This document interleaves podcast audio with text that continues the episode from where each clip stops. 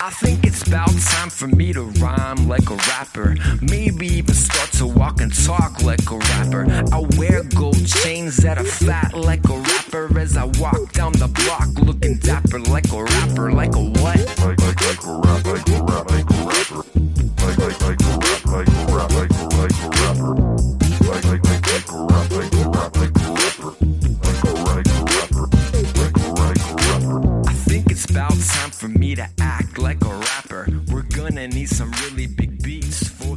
Hello and welcome to a brand new edition of a new podcast, OTG at the Movies, uh, part of the OTG Basketball family of podcasts. Reminding everyone to check out OTGBasketball.com for all of your basketball content, from draft content to free agency, your favorite team, pop culture, and everything in between. OTG Basketball has you covered. On this pod, as I said, OTG at the Movies, we'll be covering some of your favorite movies, uh, blockbusters that are released in the summertime, and also a few of your classics. With me, as always, is my host, my co-host, my wingman, partner in crime, Chris Green. Chris, what's going on, buddy?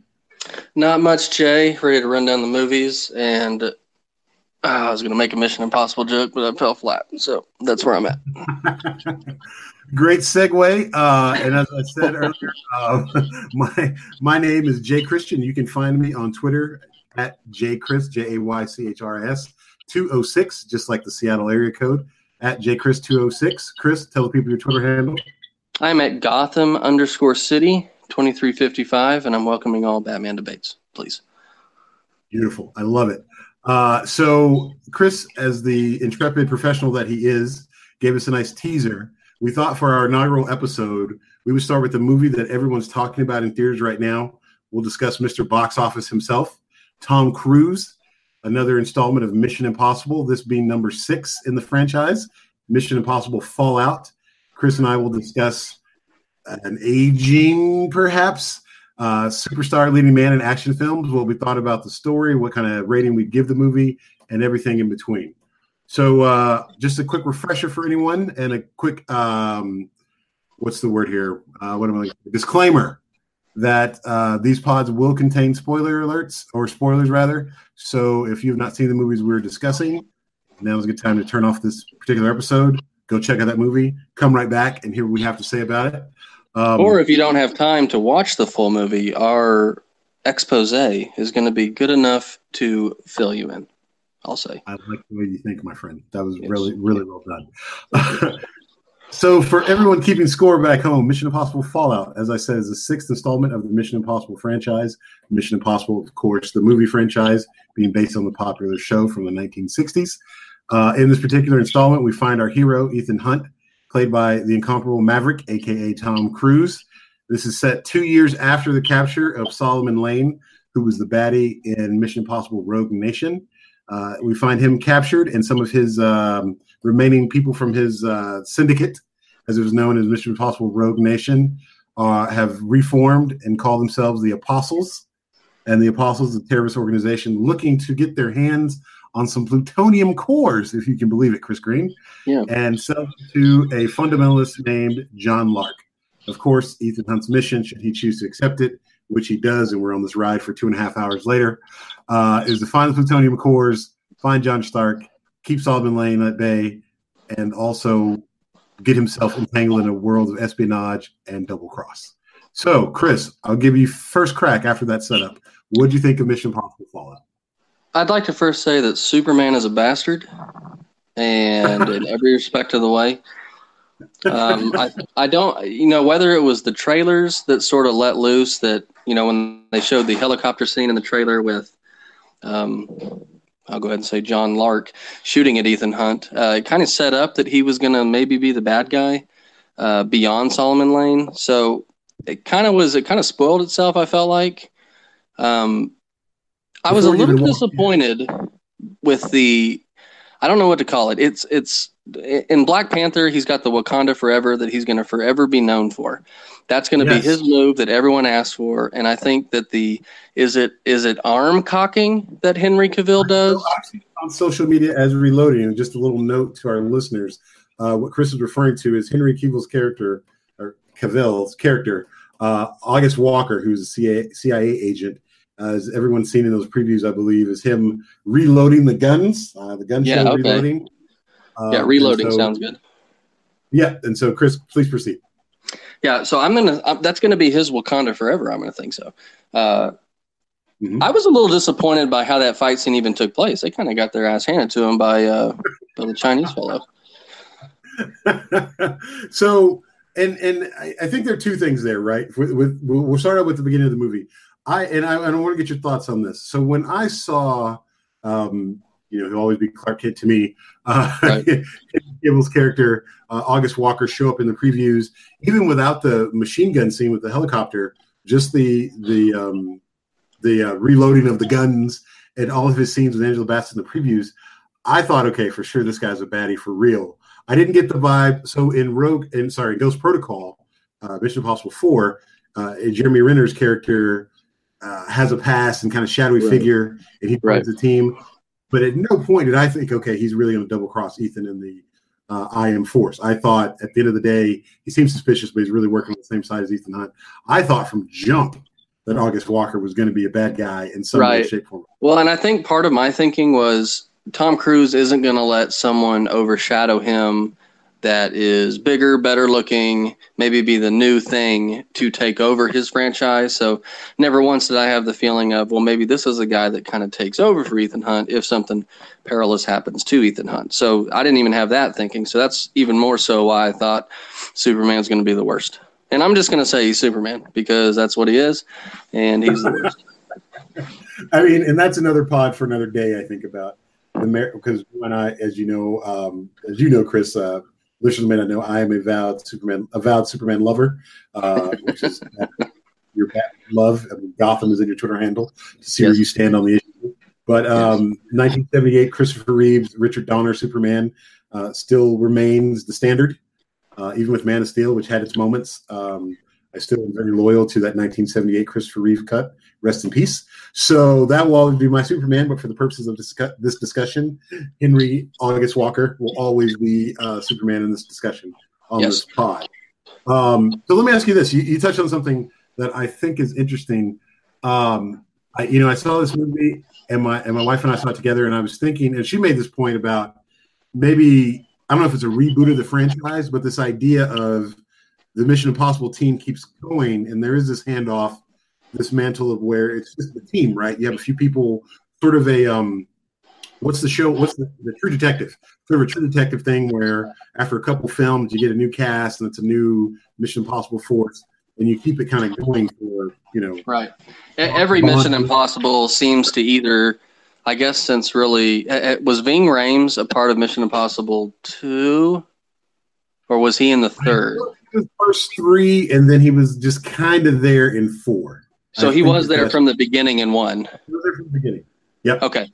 Well, he's the only carryover from number one, and it did seem like they kind of interchanged people. I guess since his team died in the first one, spoiler alert.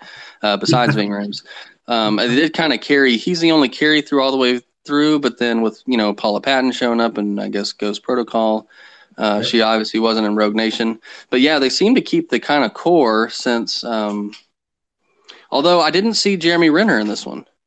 So I read on, I want to say Hollywood Reporter, that they offered him a chance to, uh, and I'm trying to remember the opening scene. I think make the exchange of the plutonium cores, a scene where he was in a cameo at the beginning, and then I think his character died. But Renner turned it down. I don't know if, if it was because his character died or if he was just scheduling conflicts or whatever. But they offered him a chance in the movie, uh, at least from a cameo capacity. But he said, uh, "Thanks, but no thanks."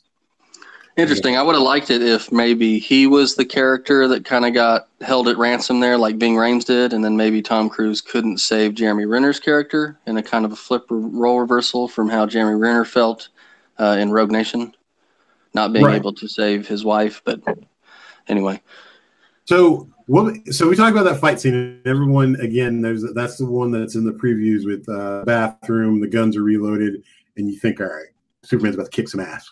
Uh, but they're actually what happens in that scene. They're actually he and Ethan Hunt are actually working together to fight a guy they suspect to be the mysterious fundamentalist John Lark.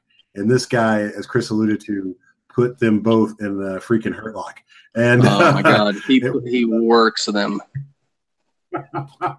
I mean, he literally has to get shot by um, by Tom Cruise's uh, love interest from Rogue Nation, uh, Elsa, uh, Agent Faust, I want to say, or Faust. Yeah. Uh, El- Elsa Elsa Faust, I think. Elsa Faust, yeah, Yeah. from MI6, Rogue Nation. Uh, but yeah, she literally has to shoot this guy, the imposter John Mark, to keep him from kicking both their asses and killing them. So that That one, I, bit- I did. I did read one theory though that said that in that fight scene, perhaps um, Superman wasn't trying as hard to necessarily protect Tom Cruise's character since he kind of wanted him dead uh, from the beginning. But it seemed to me like he was.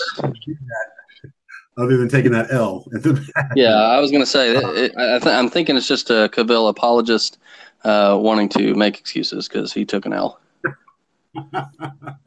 So, and I and I'm sure you know this too. Um, there was a big, big to do when uh, they were filming this movie because apparently, and I I think of it as the directors being or the producers being petty.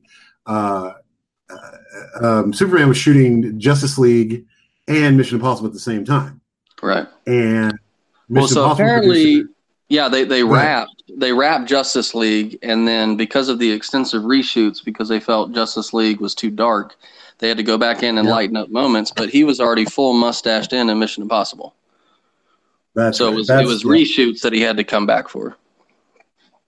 and and so instead of him shaving, I think it's CGI'd out, or what did they? Yeah, they they spent it, it was it was like three million dollars that um, Warner Brothers would have had to have paid the is it Paramount that does Mission Impossible? Uh, who, whoever the studio is, um, uh, they would have had to pay him three million dollars. They felt like that was too much. They felt like they had good enough CGI. Which, if you saw Justice League, uh, Steppenwolf CGI is Walmart brand CGI. It is garbage. So thinking they could just CGI over a mustache was the worst move possible. And his mustache wasn't even. They they interviewed Cavill about it, and he said the reason why he couldn't shave it, and then they put just a fake mustache over the top, was they were filming that helicopter scene, and the mustache would just fly off, and so they Yeah. needed the real mustache for that particular purpose. But it ruined Justice League. You already know my opinion on that movie, and it didn't seem to be. uh, If his if his character in Mission Impossible didn't have a mustache, I wouldn't have all of a sudden not believed him to be an American uh, government worker. I think that's so. That's interesting. So uh, this is going a little bit off the path, but that that idea of when we're dealing with the Brits, we got to let the audience know because the audience isn't smart enough to figure out. Okay, Right. these guys are the British folk, and the Americans have the mustache. They Right. did the same thing. I would argue in the Kingsman, um, the sequel, uh, Golden Circle, or whatever it is, where where they meet up with the guy uh, from Narcos who has a thick mustache. Oh And I feel yeah, like you're right. Yep, you're I right. almost just to say, look, he's the American. He, Right. Yeah, the American look for some reason is mustache if you're British because Tom Cruise is American, doesn't have a mustache, which is right, weird. right. Um, although Idris Elba has a mustache, usually he's usually rocking a mustache. Oh, that's true. That is So, true. Um, Is it yeah, every British actor now? Uh, I think it goes. It comes and goes. I think we're in a. I think a we're in a pretty mustache solid phase. theory, though. That's a good theory. I mean, we'll tease it out. We'll see. We'll see All what right. else we can find. We'll come back to it. Um, so in terms of you know every Mission Impossible, I think you know there's always press about Tom Cruise doing his own stunts, and this time Tom Cruise jumped off this wall, or another time he ran this way. Um, first of all, Yeah, can we talk about the full sprint that he did for four football field lengths? This, please. So I was there's a moment in the movie where I think Ving Rhames' character Luther tells Tom Cruise to go get the bad guy, go get August Walker, and I'm Right. like, I looked at my wife, kid you not, I said, oh, he's going to start running, and, and, and Chris, take it from there. Yes. I, I'm pretty sure he would get a spot on all 30 NFL teams because what he displayed there was combine ready athleticism. Nobody runs that much. He wasn't even winded at the end. And No. but then for them to suggest that he barely missed Henry Cavill, who was moonwalking to his target, it was ludicrous. so there's a very extensive, as Chris is alluding to, a very extensive. I mean, it, it's become a staple of the franchise now. Quite frankly, the Tom Cruise, I got to run across the Serengeti or across Paris or you know. Yeah, because he ran from a sandstorm in Rogue Nation. He ran from the Kremlin in Ghost Protocol. Um, I'm, I think I'm, in I'm my missing career, out. I ran the side of a building in Beijing. Like, Oh, that's right. Yeah, you're right. Yep. Yeah, he runs everywhere. style video. Yeah. Yeah. Wu Tang Triumph reference. I think the only track where every Wu Tang member is on the track. By the way, little Wu Tang trivia for you. Yeah, I think you're right. Uh, Actually. Um, so okay, so how how bought in are you to the idea of Tom Cruise being the action star? Because I thought, you know, I, so here's the thing. I, I call it the Fast and Furious factor. You'll say that five times fast. Um, where you know when Paul Walker, well, Paul Walker's a bad example. When Vin Diesel, uh, you know, gets his you know Miata hit by a train or his Nissan hit by a train. And he walks away. I'm like, all right, I can have fun for two hours because if that shit happened, then the rest of this is going to be unbelievable, and I can suspend disbelief for two hours. I've Yes. kind of gotten there with Mission Impossible. Like Tom Cruise is going through the streets, he doesn't have a helmet on his motorcycle. He's going, you know, top speed, has a motorcycle crash, and just kind of limps away. I'm like, that's not how that would happen in real life. So, what are your Yeah. thoughts on that? Yeah, I, I- I'm I'm sort of with you. Um, it is one of those movies where I like. I mean, I like the dialogue they choose. I like the action scenes, but it, I mean, it's exactly how you described it. You, you know that whatever you're watching, no harm is ever going to come to Ethan Hunt. So it kind Right. of takes some of the mystery out of it, uh, Right. because you know, is uh, and this movie was a good movie by the standards of Mission Impossible. So they're gonna make a seven and they're gonna make an eight, and as long as we know they're gonna keep making them, he's never gonna die. Right. Um, I like these movies better than the James Bond movies with uh, uh, what's the actor's name? Daniel Craig. Yeah, yeah. I, I like the Mission Impossible. I, I let me rephrase that. I like four, five, and six of Mission Impossible better than I like Daniel Craig's uh, James Bond movies. So, So let me ask you this: Where do you rank this Mission Impossible in the franchise? all right. So I'm a I'm a pretty big fan of the Solomon Lane character. So I like Rogue Nation. Uh, Right. Ghost Protocol is just hit or miss for me. Um, I liked it okay. Uh, I, I really kind of like the third Mission Impossible best. the The first Mission Impossible is the worst to me, just because it's older. Uh, Really? The second one, yeah, it, it's just it's older by comparison. Whenever you jump immediately to the second one, and then you all of a sudden have the face switching technology uh, that they do with the Chimera, you know, the Chimera virus that was the the main plot of the second one, and they're able to switch voices and change masks, and all of a sudden they look like the other person. Um, Right. The technology jump between one and two was like light years, seemingly. Um, of course, the iconic scene of any Mission Impossible is whenever he, you know, has to. Uh, he gets, I guess, winched down into the the room. He can't touch anything, and that is in the first movie. But um, if I have to sit and pick one to watch, I, I would pick the first one last every time. Uh, so as far as where this one ranks, I would probably put it top three. Um, I like the villain in the third one, so that may put it even. Yeah, I like him as a villain, uh, and he was like one of the first villains that absolutely was not scared of Ethan Hunt. Yep, uh, he right. he was in control every time, even when he was dangled from the from the plane, and he really got to Ethan. Um, I think more than any other villain had at that point, at least. Um, At least putting fear into him, because obviously his wife was up for grabs at that point, and in the first two movies he wasn't married. Um, so I would put this one in the top three. Uh, I would still maybe rank Rogue Nation ahead of it, and um, the third Mission Impossible ahead of it. So where Oh, where are you at? So I have like the I'm between one and three as my favorites. Like I have two. Oh, really? my- I have two. Like get that shit out of here. Number two, I do not like at all. Uh, I, I I think Ghost Protocol for me is a Paula Patton bias, and uh, gosh, who's the lady uh, Maggie Q that's on his team in Ghost Protocol as well? No, no, she's not uh, Mission Impossible three. Sorry. Um, yeah, she's in the third one. Yeah. yeah, with Keri Russell. Just showing my chauvinist, you know, side here. This has nothing to do with the quality of the movie. I'm just like, look at all the hot chicks in that movie. Um, but no, so I think I think you're right. I remember I remember sitting around my computer watching the Mission Impossible three um, trailer just until the movie came out. I just thought it was so dope. Uh, Philip Seymour Hoffman was a great villain, and you know, Ethan's kind of running a spiel, and Philip Seymour Hoffman's like, look, man, you have a girlfriend, you have a wife, because I'm going to kill him, and I'm going to kill you. Yeah, he, he's so matter of fact about it. That, that's what I like about it. It's it's like he's done this all before to countless people, and Ethan is no different. Right. and I think I and I would I would say the you know the suspension scene uh, slash maybe the train helicopter scene from number one are the two iconic shots of that mo- of that franchise so far. But coming right up there is the I think the bridge scene where they um, uh, uh, his, uh, who's uh, Philip Seymour Hoffman's uh, henchman uh, hatch his escape from from custody uh, on the bridge where Ethan goes to the car and gets the gun. and Oh yeah, that's That a pretty good one. Yeah, so uh, all that to say, I'd probably still go one. Just I was really, I really liked one. Um, so probably one, three. Uh, I'd probably take Ghost Protocol over um, over Fallout. Just I think Fallout was, and this is such a cheesy thing to say.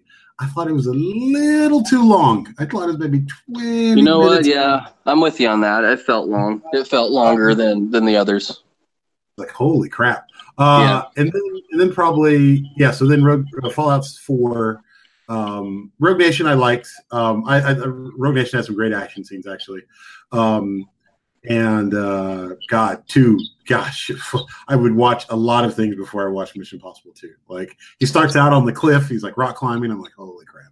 But And then he's clearly doing a spot for Oakley because that's where the yeah. um, but uh, so anyone in the film that you thought was a breakout besides the obvious, um, you know, the Tom Cruise, or is anybody you watch and like, oh man, this person's really popping off the screen for me?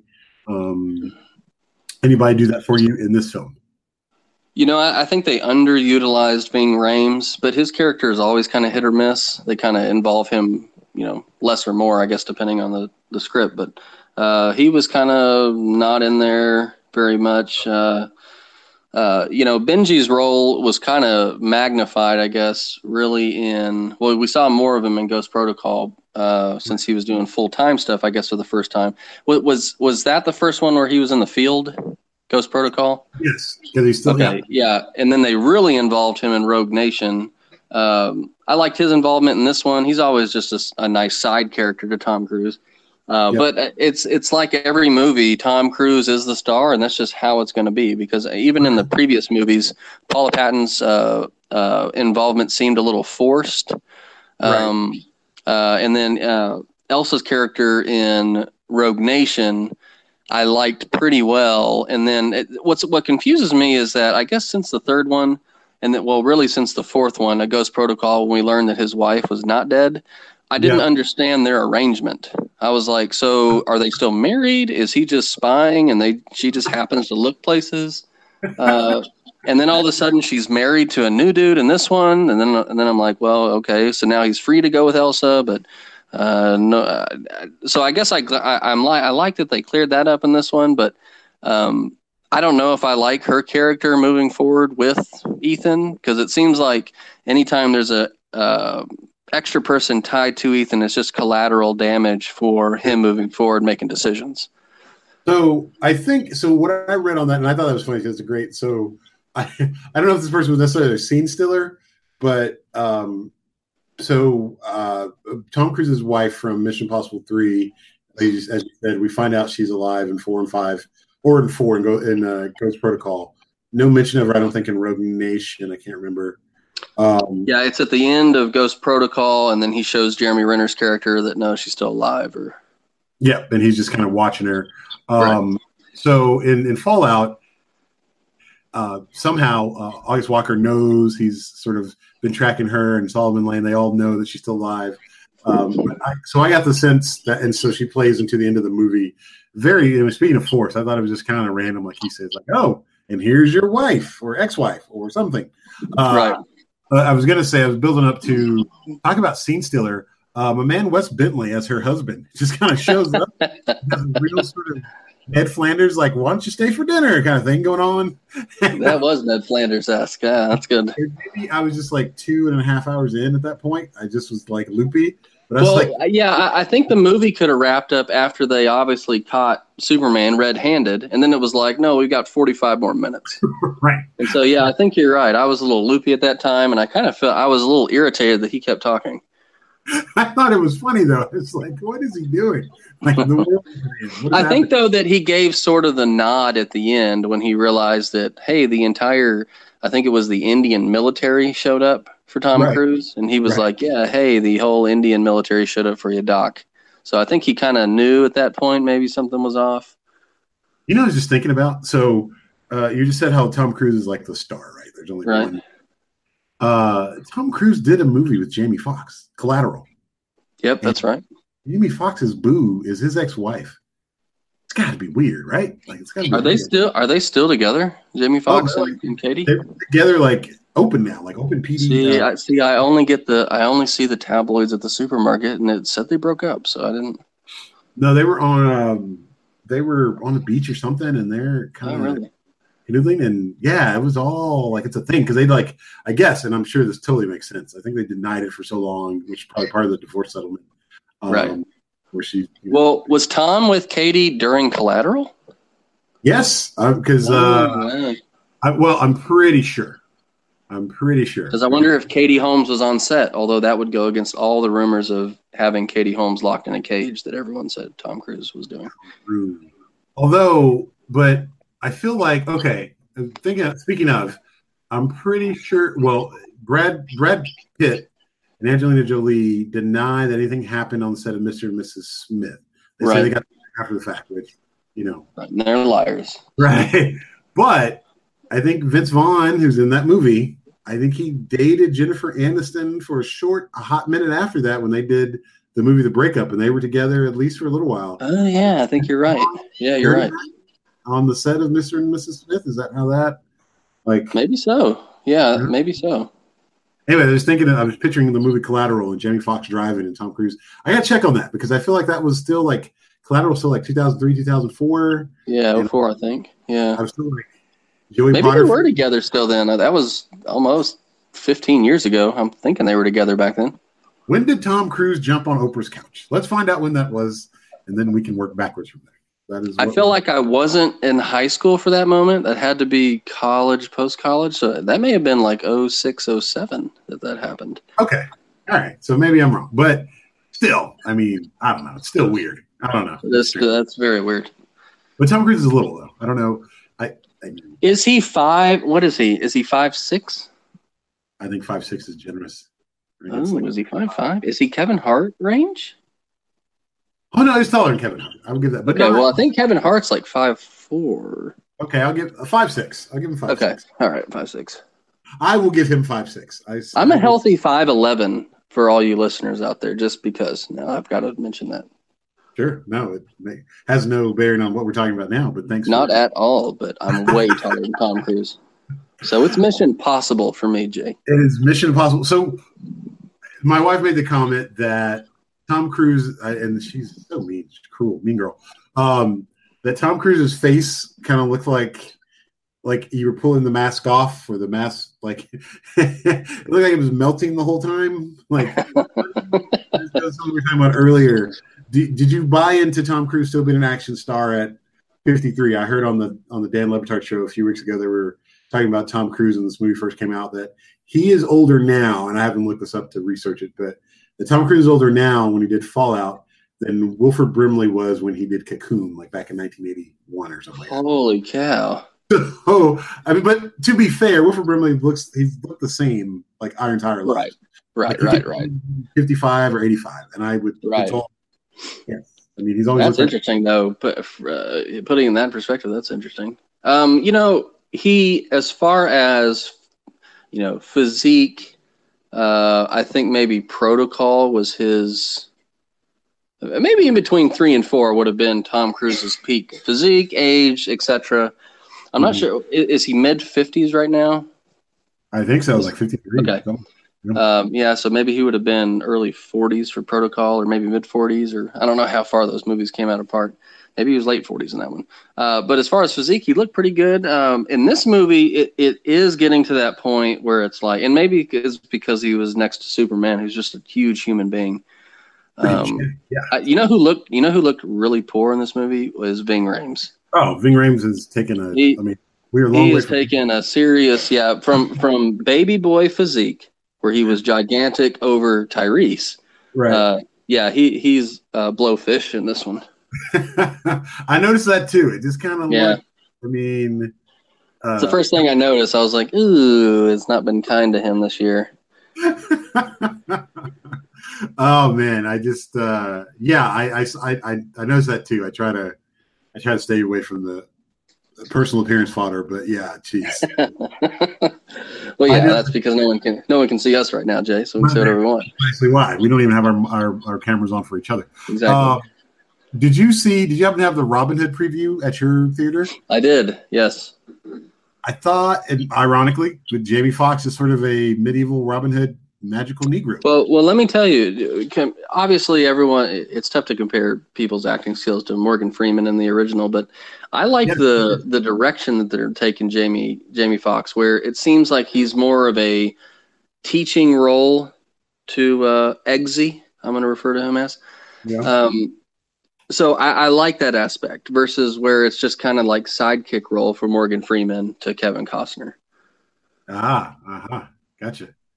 Um, so one, uh, so, so uh, that made me think of, uh, my mind just went a million places right there when I was thinking about Kevin Costner, because I remember he did, it's like six degrees of Kevin Bacon here. But I was thinking of Costner did a Wyatt Earp movie, and that made me think that Tombstone was on today. And um, this is a total sidebar from Mission Impossible, but Tombstone, is that top three for Val Kilmer? Oh, for Val Kilmer, yeah, easily. I mean, is it the best for Val Kilmer? Um, it may be his most celebrated role, depending on you know. As a Batman fan, I don't really have him ranked very high as a Batman. Ah, Um, he's but it may be his most famous role. I mean, uh, "I'm your Huckleberry" is probably his most famous phrase. I don't know.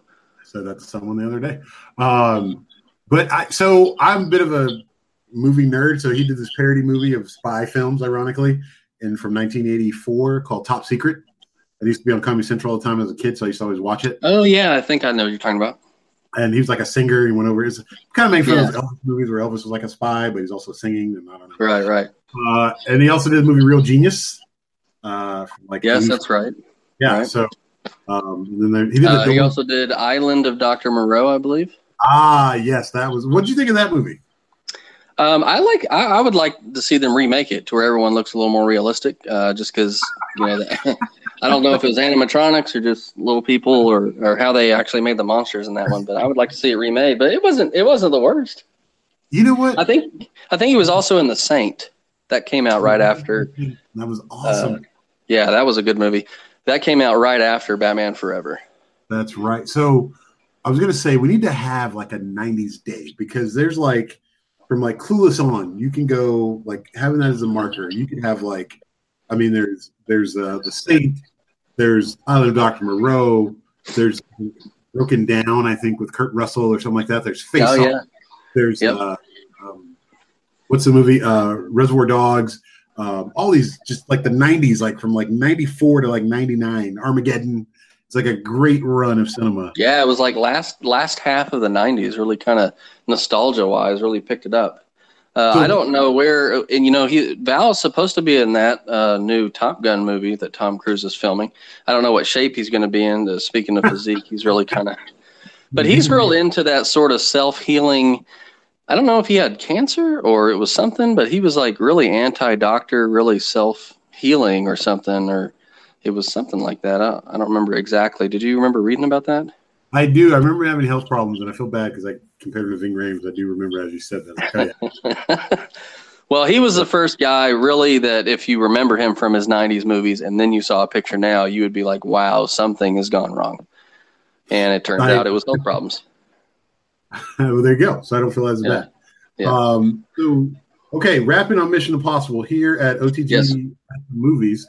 Um, we have a rating system that Chris and I have talked about extensively, and um, he just disregards it every single time. But we'll try again. Um, so, you know, the two thumbs up has already been taken and trademarked, and we can't use that. Um, but we rate our movies on a four star system. And the way we do that is if a movie's really great, aka four stars, the highest rating you can get at OTG at the movies, we give it the opening night award, which means I'll go see it opening night. I'm buying my tickets in advance. I'll maybe call in to work that day. I'm getting in line early, and I'm going to see this movie when it comes out. Um, the next rating is our three stars, which is opening weekend matinee. I'm checking it out when it first comes out, but I'll probably do it on a Saturday afternoon or Sunday afternoon opening weekend. I still want to see it. I'm just not going to be at the theater at midnight on a Thursday night to watch it. Uh, two stars is on demand. I want to see the movie, but I'm patient enough to wait for it to come out at home. The movie is okay, but again, I have the patience to wait to see it, you know, two months down the line. One star, the most horrible rating we could give here on this podcast is, of course, the Wikipedia read. When you're in bed at 11 o'clock and you're like, hey, what's that movie? Island of Dr. Moreau. I never saw that. I didn't want to see it. I'll Google it now and see exactly what it was about and know all I need to know about the movie for the rest of my life in the next 30 seconds. That is the rating we have opening night, opening weekend matinee, on demand, or the Wikipedia research. Yes. Chris, I toss it to you first. What do you give Mission Impossible Fallout? I'm going to go opening weekend matinee. Okay. Uh, partly because I am interested in the storyline from Mission Impossible 1 now all the way to Mission Impossible 6. Uh, and because of that, uh, it is a movie I'd want to see, but it is not a movie that I would wait in line for or miss work for. Beautiful. I love it. I will go the same. Opening weekend matinee. Uh, I think it's fine family fun. Uh, there's a lot of shoot 'em up, bang bang in the movie. Uh, big explosions. There's some witty lines from Simon Pegg and Tom Tom Cruise. Uh, enough action to keep you engaged for most of the duration of the two and a half hours. Uh, I think some things kind of lag towards the end. Uh, I think it kind of looked like the writers were running out of ideas in the last half hour or so. Uh, but otherwise, it was still fun. I think that's still why people go to the movies. I don't think you go to the movies for, um, in my opinion, the uh, artsy films. I think you go for the big blockbusters and the explosion. And Yes, no one goes to the films for Chocolat. Right, precisely, my friend. I was trying to think of Shape of Water. I could. I just pictured a merman in my head when I was trying to think of. Yeah, for some Uh-huh. reason, chocolat I saw on I saw on the Netflix scroll, and it just came to mind. There you go. all right. Well, folks, that'll do it for our first episode of OTG at the Movies. We want to thank you all for listening and tuning in. Remind you that we will do this every week. We'll be talking about new movies, old movies. We'll have themes. We'll maybe get some Christmas, Christmas movies in around the holidays, which means, of course, a die-hard discussion. Uh, and uh, just more talk about movies and films and things that really fascinate us when we go into movies. Thanks for listening. Again, I want to say thanks to my co-host, Chris Green. Check us out, OTG Basketball Family of Pods. Check out OTGBasketball.com to find all your things about pop culture and about basketball. Figure that. Chris, anything for the people before we go? Uh, appreciate everyone listening, and uh, we will be better. All right. Leave on that vote of confidence, my friend. Yes. All right, folks. OTG at the movies. That is a wrap.